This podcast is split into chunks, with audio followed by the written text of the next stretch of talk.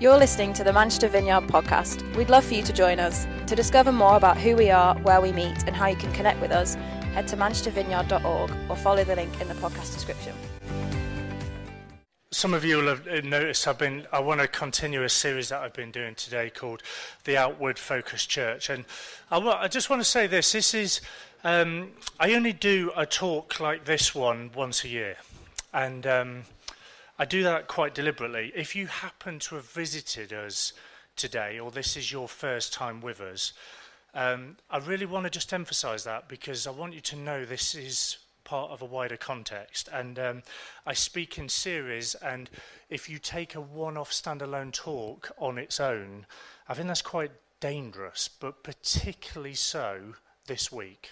I really want to emphasize that. So if you're hearing this as a one off, please don't do that is, is probably really quite dangerous. But um, in the, the last part of the series that I did, I said this that one out of every 16 verses in the New Testament is about the poor or money.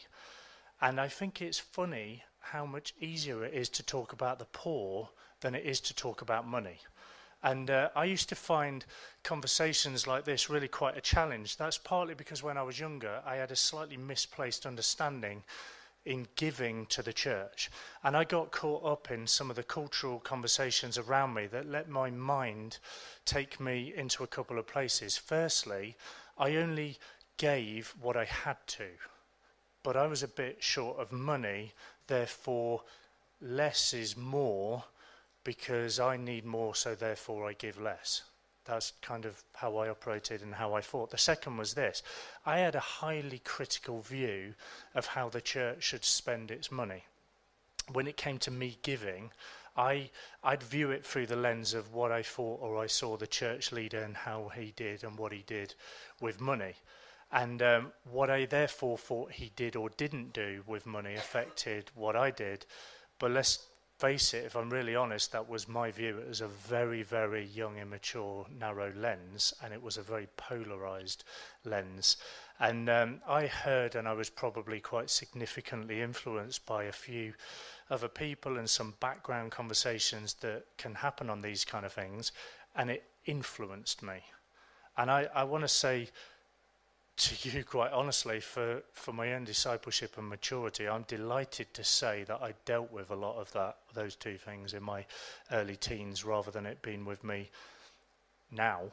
But also by the time we arrived in our previous church that we planted from, I dealt with it. And so being in that church that we were in previously prior to planting this one, I had a much healthier mindset. In, in fact, I remember the first time we walked into that church and um, Steph and I walked in, and you walked through the entrance, and before getting to the refreshments area, you, you passed two fire exits, and between those two fire exits, there was a little area where all their welcome resources were. And before Steph and I even got to that, we'd said to each other, we need to find a way to give, and we need to find a way to serve. And on, so on day one, we started giving. We set up a direct debit on that very day. And we also signed up to serving. If I'm honest with you, that simple decision had huge ramifications on our lives and on our discipleship. Those two decisions to serve and to give weren't based on anything we'd seen or anything we knew about the church because we hadn't seen anything and we didn't know anything or anyone. Although, being in the Vineyard family of churches, you could say we kind of probably knew something of what awaited us.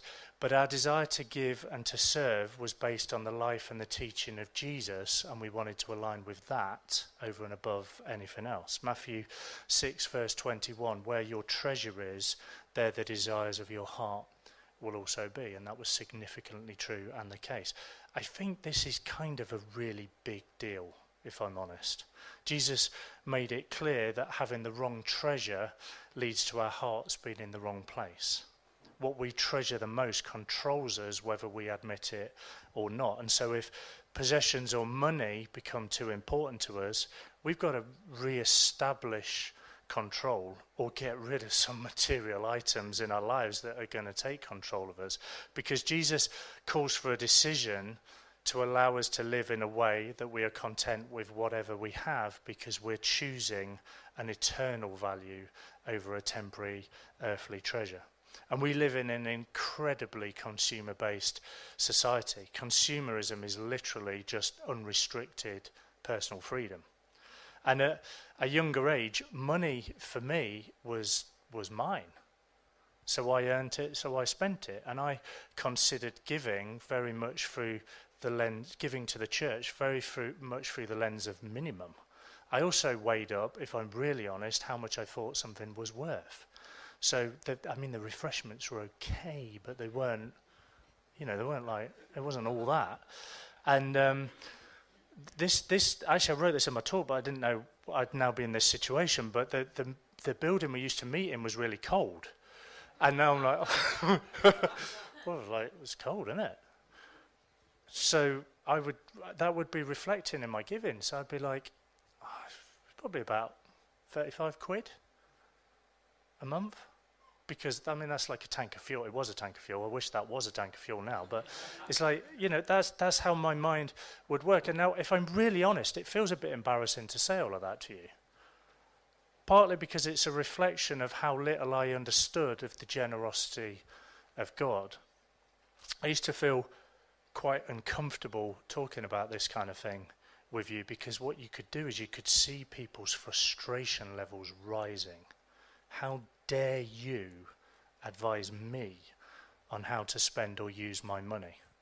I think I could almost say anything else in an easier way. Not actually everything, because there's there's certain things, but but when I chat about money, not not money, because money grabs us, doesn't it?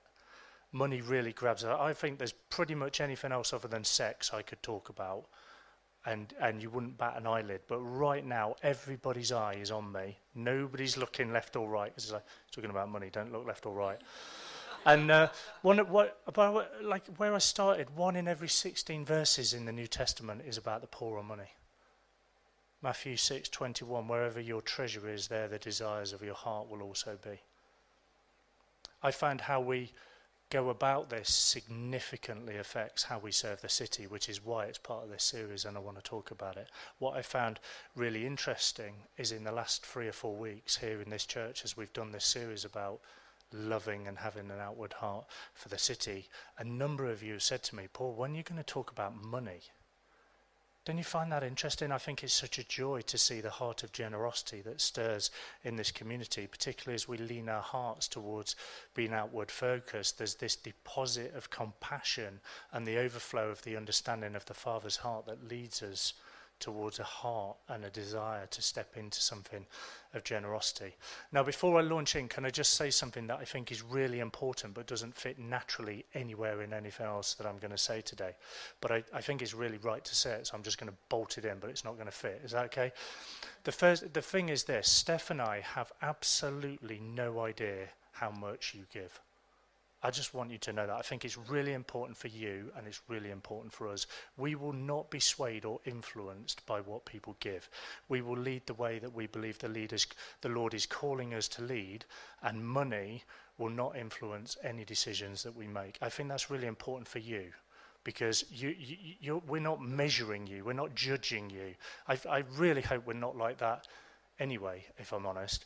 But particularly in this sensitive area, we are nowhere near the detail for your sake and for, for us. Also, in fact, if you're not a leader in the life of the church, we also have absolutely no idea whether you give or not. We chose to know when raising a leader in the life of the church that they're giving. We do that for a few reasons, but we, we believe it's important and it's an important indicator in and of discipleship and the active ownership of the vision and the culture of the church. That said, even if you're a leader, we don't know the amount you give, and if I'm really honest, we really don't want to know. I think that's important for us and it's important for you. So, all of that said, if you feel a degree of conviction through what I'm saying today, maybe it's the Lord, because I'm not targeting you. We don't do that anyway. I'd never do that. I think it's, well, let's not even talk about it, but it's a dangerous thing to do. But if you feel condemnation, again, I just want to say I'm not targeting you. I have no idea. about your giving. That is really between you and the Lord. But sometimes He offends our minds to reveal our hearts. And He did with me, if I'm honest, when I wrote this. Because my desire today is to stir in you generosity that is the Lord. Steph and I often chat about how we can personally and how we as a church can be more generously because ultimately generosity is a characteristic of the Lord and we want to reflect and become more like him. So with with that backdrop if that's okay, I just want to share a few reflections. And the first is this, we want to be an externally focused church. To do that, we need to be internally strong. I've used that theme and that language, I think, throughout this series, but when it comes to expressing generosity to the city, it's no different. You know, we have and we will, and we will keep doing so and being so. I find it fascinating that when we embarked on the, the journey together of 422, we asked some of you who were with us at that time for some seed money. We asked you to stand with us in faith for, for about £150,000 on top of your regular tithes and offerings. You generously, in five weeks, gave over £200,000 phenomenal generosity to the city. That has very little benefit to us as a church. It was to serve the city. That seed money will have multiplied about 10 times by the time it lands. Don't you find that fascinating? Not seven times, not 15 times, but 10 times. You give in faith. We trust God. We can't outgive God, and we trust that He pays for the thing that He orders, and the end figure will be around about 10 times of what you gave. How remarkably symbolic. You know, we have to keep being externally focused and trusting God. As a church, from, from day one, we made co- a commitment that we would give away 15% of everything that comes in to the church, we would give away to, to things that don't directly benefit the church. It wasn't 10% because that would have felt a bit legalistic. We wanted to be generous. We wanted to, to stretch us and stretch ourselves. We wanted to give more. Anyway, the pandemic hit, and we knew that it was going to be a significant final, financial test for the church. So, what do we do? Do we hunker down? Do we strip back? Do we alter and reduce that 10%? No, because we step into generosity. We want to reflect the generosity of the Lord. So, in the first few weeks of the pandemic, we upped what we gave as a church to the things that don't directly benefit us from 15% to 20%. Now, there's no two ways about it. That has and that will stretch us. But we prioritize our priorities we lean into meeting need. We lean into serving the poor. We lean into generosity that is led by faith rather than fear. Another example would be that throughout the pandemic, we continued to give our rent or part of our rent to this school we weren't meeting here. They weren't giving us or giving us the offer and, and, provision of this building, but we wanted to continue to lean into the needs to meet the poor, to allow them to do some things, serving the children in this school that they wouldn't otherwise been able to do. And we gave, I think, initially it was about two and a half thousand pounds. We want to be led by faith rather than fear. Now, all of that said, and with that backdrop, we do have to be careful we want to be internally strong. We want to try and facilitate the people of God collectively coming together, being healthy, having healthy small groups, having healthy relationships, healthy discipleship. And I feel like right now as a church, we're hitting a few growing pains. We generally are heavily reliant on volunteers, but at times, wisely and sensibly, we, we have to staff around certain functions. And we want to do that well. We don't want to pay people a wage that isn't reasonable just because it's the church, or like just pay them a bit of a Mickey Mouse wage. I often look at people and think they're actually giving unbelievable time and energy and making remarkable sacrifices. And just because we lean towards serving the city shouldn't actually come as, at the neglect or oversight of being inwardly strong and allowing ourselves to function and function well. Even by being inwardly strong, it actually facilitates us being outwardly focused because that's ultimately how we're wired. And there's a few things I would say currently that Steph and I have wanted to do to serve this city and serve the movement, but it would take an uplift. It would take an uplift in a number of things. There'd be a few, you know, five grand here, five grand there kind of things. Many of the things we're doing and trying to do cost financially. You may not always see that or realize that. I think when we were in our previous venue, so it'd be significantly more, now that we meet here, I think they worked it out that it cost about £7 per chair per Sunday once you account for all the other things that you have to factor in. The reality is now it'd be way more than that with all that we're doing and all that we're hoping to do. But the backdrop is this we are and we will always have a significant lean towards this city. Our first and our only current full time member of the team is actually city reaching. It's a city reaching role that has very little benefit or overflow to the church. We prioritise the needs of serving the city. So the first thing to say is this externally focused but inwardly strong. The second one is, is, is kind of this I want to say we don't give to get, but we do get to give. I think it's really important. We don't give to get, but we do get to give. Let me just read this to you. Luke 6:38 says this Give and you will receive, your gift will return to you in full, pressed down, shaken together to make room for more, running over and poured into your lap. The amount you give will determine the amount you get back.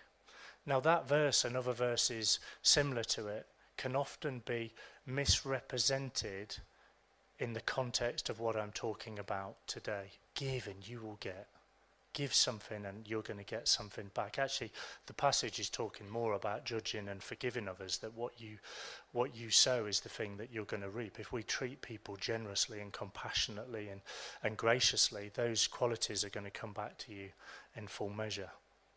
We don't give to get, particularly financially. We don't give because humanly it makes sense.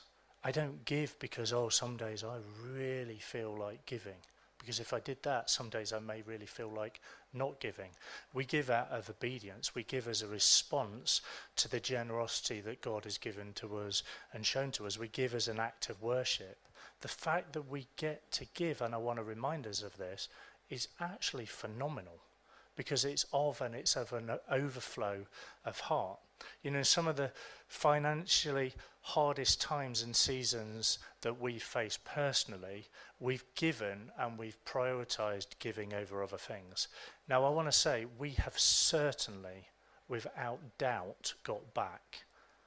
But those things that we've got back has been found in the blessing and obedience of giving. It's been intimacy with the Father that comes through an open handed stewardship. It's been the reality and the realization in our lives that stuff like money and all of that kind of thing is, is not ours, is His. We're only giving back to Him what He's given, and therefore we're recognizing Him and aligning Him and prioritizing Him as the source. And we're also only giving a portion of his absolute unbelievable extravagance. Now, all of that said, God's economy is fascinating. I'm, I'm, not sure I could fully explain it to you in the time we've got, but we have never given to get, but sometimes there has just been this thing that I've got to say is really just a little bit unexplainable. It's not hard to put in a box and say, well, here it is, I can explain it to you. But I think I've shared with this with, with some of you before that when we did the giving for 422, we knew that we had to go all in. One, because we wanted to go all in, but also it's a spiritual thing. Now, I don't want to share amounts because it's not helpful in any way, but I want to share heart. It's not equal amount, it's equal sacrifice. And so we knew that it would affect us in terms of some of the decisions that we were going to be able to make. Holidays and things like that may have to be altered, some of our decisions. Holidays are such a precious thing for us as a family. And also at that exact point, we knew that our car was about to die and we'd started to make a little bit of saving towards it. And our, our thinking was kind of this sack all of that. This is a kingdom thing. Let's just go all in. And so it's kind of living out that verse wherever your treasure is, there the desires of your heart will also be. And we were like, we just want Jesus. That's all we want. I don't, need a car and I don't need a holiday, but I do want more of Jesus. Give and you will receive. Your gift will return to you in full, pressed down, shaken together to make room for more, running over, poured over into your lap. The amount you give will determine the amount you get back. I just want Jesus. Get me out of the way and all of the stuff that I think is of value and allow me to see and have and know more of Jesus. Anyway, we gave and we didn't do so reluctantly, we didn't do so begrudgingly, we didn't have this little pain in our heart. You know, of course, there was personal sacrifice, but there wasn't like a reluctance in our giving. Oh no, this is going to, oh Lord, oh, there's going to be no holiday, all of that kind of thing. Anyway, we gave, and a little while after, someone very randomly that we hadn't spoken to in many years who didn't know any of this, didn't know anything about 422, didn't know anything about the car bit, none of that, phones me up and he says, I'd like to give you some money for a car. Now, my response probably wasn't actually the best response, but I, I, I said, I'm really sorry, I don't know what to say. And then for the rest of the phone call, I didn't even manage to say goodbye, I just cried. Which probably wasn't ideal for their sake, and I kind of had to follow it up after. But it was, it was one of those moments of like, I, I don't even know what to say now, to be if I'm honest. What? He's done it again. Now, don't get me wrong, we never give to get, we never have, and we never will, but the Lord is so kind. He's so kind. Sometimes it stretches and it pushes our faith to actually press into the things of the kingdom to then realize it's all His. And He does with it what he likes. Often we have to take steps of faith. We've always found a return. It's not always been money, and we're not aiming for money, but it's always been a heart thing that has significantly changed and transformed something of our faith. It's always been his presence. We've always had more of his presence. When I left the fire service, we took a crazy pay cut to do it. When I left working for the, the mission organisation that I worked for prior to working for the previous church we were on staff with, we took a frightening pay cut, if I'm honest with you. Money is never the choice. Money is never the lean or the direction. Kingdom is always the choice.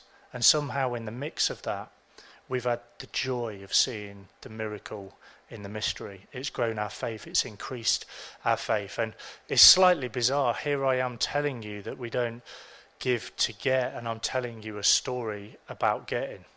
Why am I doing that? Because I don't really understand it. It's the kingdom, it's God's economy. It's not straightforward. We can't outgive Him. We don't give to get money, but somehow when we trust Him with everything we have, it's different to human explanation and human reality. We don't give to get, but we do get to give, and it changes us. In the process, we reflect Him and we become more like Him. The, the third thing is this it's not yours anyway, it's his.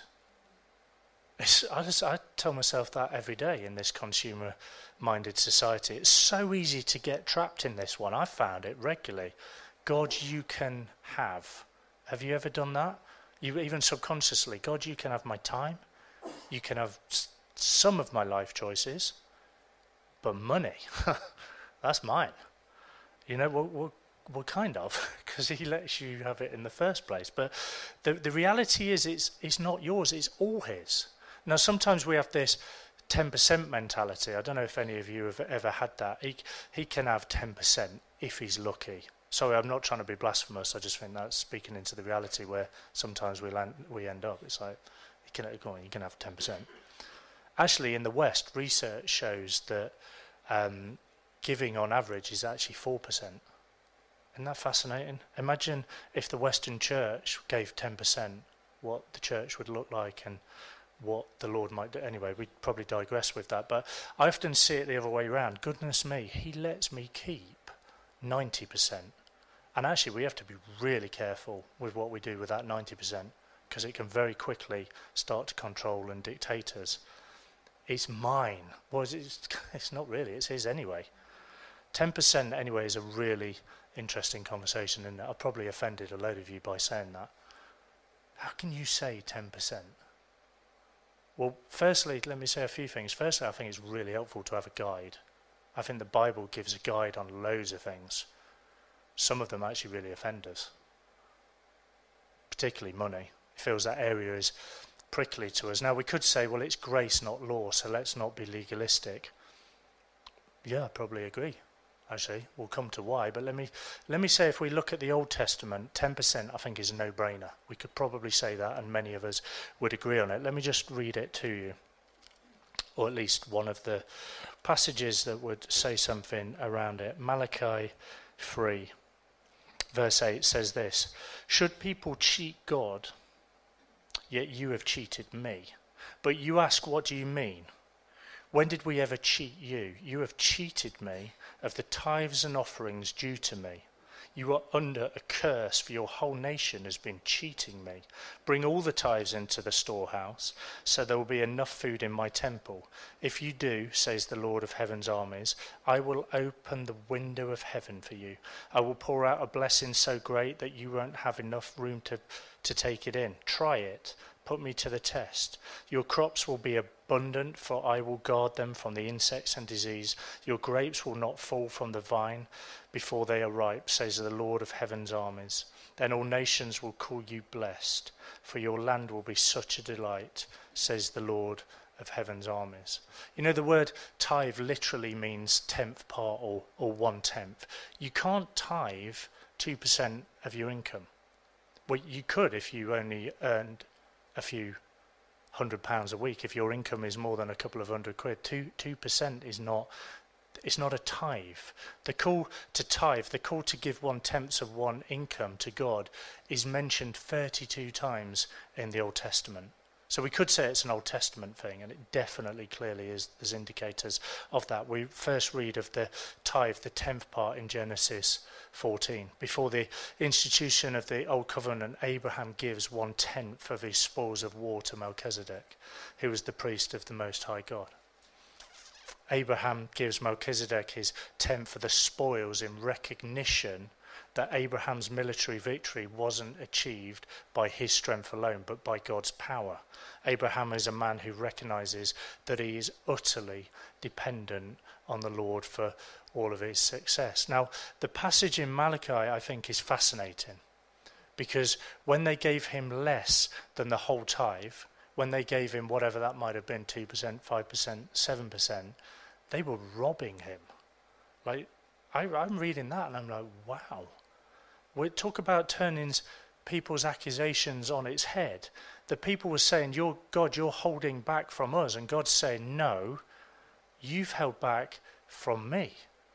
It's you who haven't kept your end of the covenant bargain. I saved you."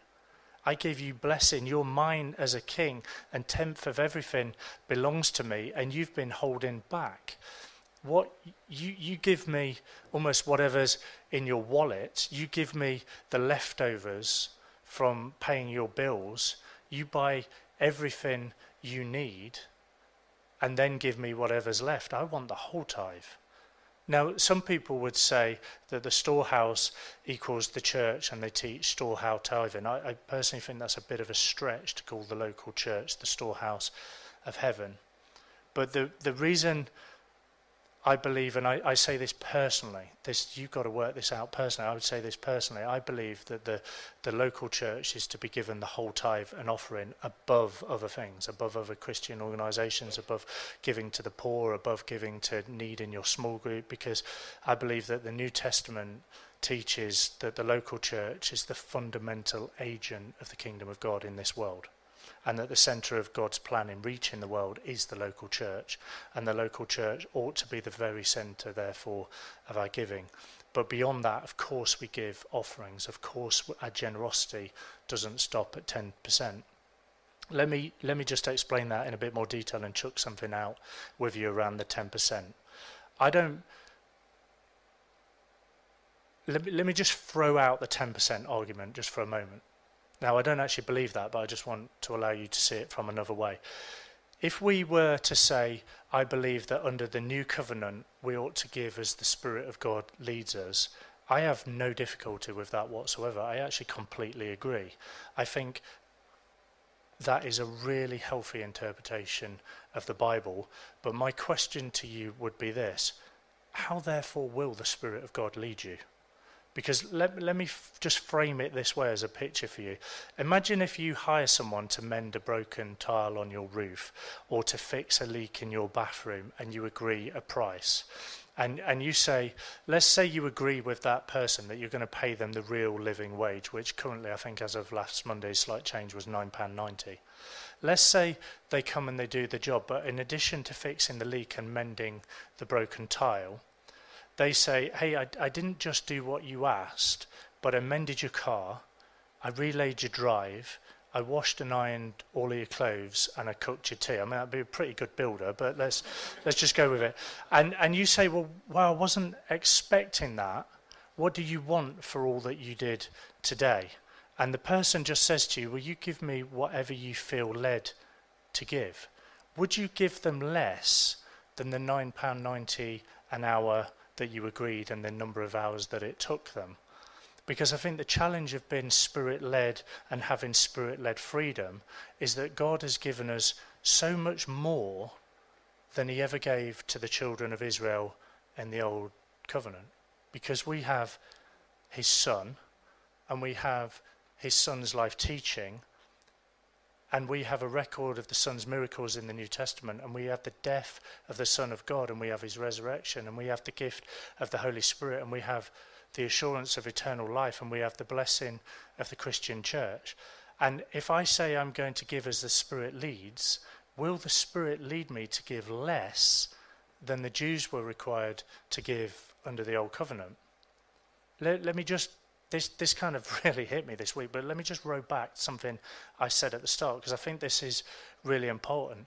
If, if you feel conviction through that and through what I'm saying, I'm not targeting you and I'm not condemning you, I have no idea what you give, or even actually if you give.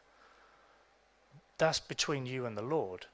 But my desire would be to stir you to generosity because that is the way of the Lord. And that is, again, something that stirred afresh in me this week because personally I would say this deeply convicts me because none of it is ours. All of it is His. Luke 17, verse 10. So you also, when you have done everything you were told to do should say, We are unworthy servants. We have only done our duty. Phenomenal. If the Spirit were to lead me, surely He'd lead me into generosity rather than into restriction. It's not ours, it's not yours, it's His. I think it's painful whenever we start to see it as ours. That's when the pain kicks in.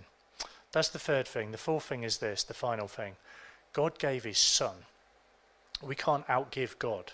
We can only respond to his generosity. Giving is a kingdom thing. When we give, we do a kingdom thing. It extends the reign and rule in God because it's his thing. It's a kingdom thing.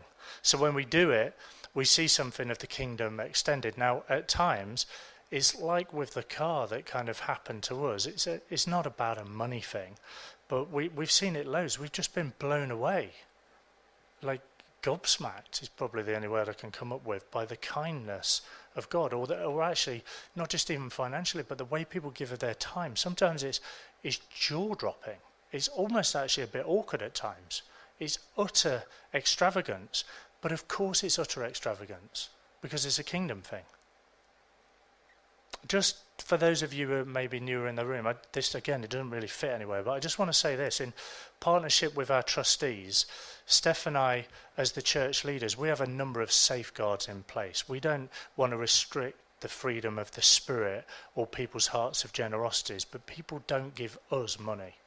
I think that's really important we say that. If you're here for the first time, I just want to make that abundantly clear. We didn't lean on anyone to give us money for the car. It wasn't actually anybody in this church. In fact, if it had have been somebody in this church, it would have been a trustee conversation, not an us conversation, because they have to approve it. We just don't work like that. I really want you to know people don't give to me, people give to the glory of God through the work of his church. But my point really was this have you ever received a gift where your response is just is to almost feel like you you actually, you can't you can't give me that that is that's just too much it's too it's too kind it's too generous of course it is of course, it's too much because it reflects the generosity of the king of the kingdom. That doesn't mean you shouldn't accept it. You know, I think that's also an important principle that, you know, the side note of when, when we received the phone call about the gift of the money to replace our car, I think we did have a choice to accept it or reject it. This person had clearly been led or prompted by the Lord to, to give. How else would they have known that we had that need or even the need in that moment? God wanted to bless us through their generosity, and we gratefully and tearfully accepted it. But it's really important that we're cheerful givers, but also that we're cheerful receivers, allowing others to step into the joy and, and the kingdom act of generosity. There was, there was part of us, if I'm honest, that was actually really quite hesitant to receive it because we'd committed in our hearts to go without. And we'd also told all of you that that was our plan. And yet, here, beyond all human logic, we were being blessed beyond anything I could explain. But anyway, th- th- let me just go back to the point. He gave everything. That's the point. He gave his one and only Son. The first, many of you will know so easily. John 3:16 For God so loved the world that he gave his one and only son so that ever believes in him shall not perish but have eternal life. God gave. God is a giving God. He gives. He gives so much. He he's generous, he's extravagant, and our giving should be extravagant. It should actually almost be awkward in its generosity. One interpretation of the Bible theme on generosity is that it's almost hilariously generous. It's, it's almost funny, it's so much, it's so extravagant. And our heart is to release back to God what is already His in the first place, but also what is already His in the church, which in turn should release the church to release what is already His in the city and for the city. Does that make sense? I think there's four things externally focused, inwardly strong. We don't give to get, but we do get to give. It's not yours, it's not mine, it's His in the first place. And God gave, God gave His Son. Can I give you, as I would any other week, but this week probably feels slightly more intrusive and offensive, just a few next steps to be generous, not reluctant? Some of you, you're going to need to think about this. I had to think about it again this week as I reflected on it. Some of you, that will mean setting up a direct debit, it will mean altering a direct debit. We'll get changes in our circumstances, slight pay rises. We should reflect that rather than leave something fixed, I believe. I constantly weigh it and reflect on what it is to be generous. If you don't yet give, I want to encourage you to start giving. It's a significant part of your discipleship. Direct debit allows us to budget, but it also frees us as a church and frees you from paying fees. There's some little forms on the seat that may help you understand how to do that. I also just want to say this, though it's deliberately slightly hidden here how to do it. Not because we're trying to deceive you, but because we don't want it to get in the way of your heart and love and finding Jesus. You may find it's not the easiest thing to find on the website or on the app. It's not a regu- regular conversation. I think I give this talk maybe once a year. Actually, I think there's a, li- is there a little photo that we could just show. I did some research on how other churches do it. We do not have that sign out the front, and we never will. But you know, if if you um, if you give and you haven't yet filled in a gift aid form, that would significantly increase what you give by 25% at no cost to you. That is huge. 25%, just a bit of detail on that. Between April and October this year, we have £7,281.23 that is not claimable because people haven't filled out gift aid forms. Now, obviously, a number of people will not pay tax. Also, there will be some that give through the payroll, so their gift can't actually be gift aid claimed. But that is a staggering amount of money. We can also backdate gift aid by four years um, over donation. So if, if you can and you haven't, can I encourage you to fill out a gift aid form? You can do it on um, the app and the website, but mvuk.org forward slash gift aid is, is a way to do it. But what's all of this got to do with being externally focused? Well, the, the more we get this, the more we step into this, the more it will release something spiritually over us that will allow us to practically and financially, as a people, be generous to this city. We serve a generous God who calls us to be generous people. And as a church, this means that we give financially to provide the church with the resources that we need to do things well. It also enables us to show God's generosity significantly to those outside of the gathered church community. We give as an act of worship, not as an obligation or guilt, but as an overflow of our hearts. Let me just finish by reading this. It says in 2 Corinthians 9, verse 6.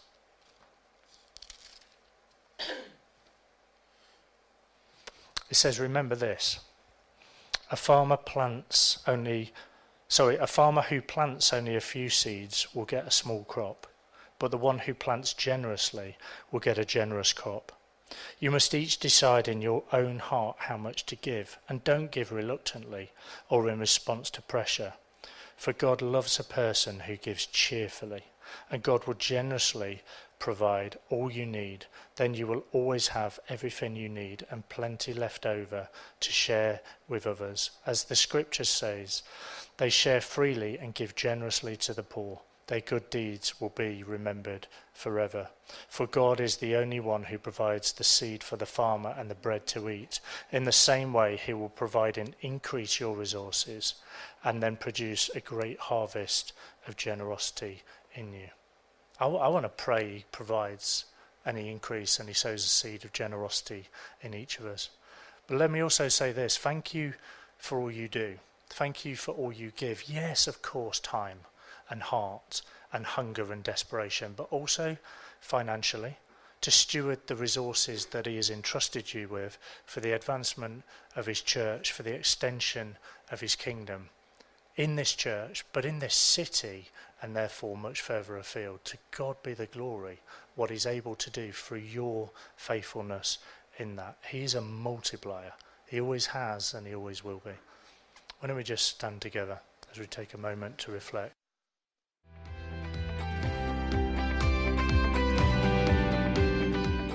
Thanks for listening. To find out more, head to manchestervineyard.org or follow the link in the podcast description.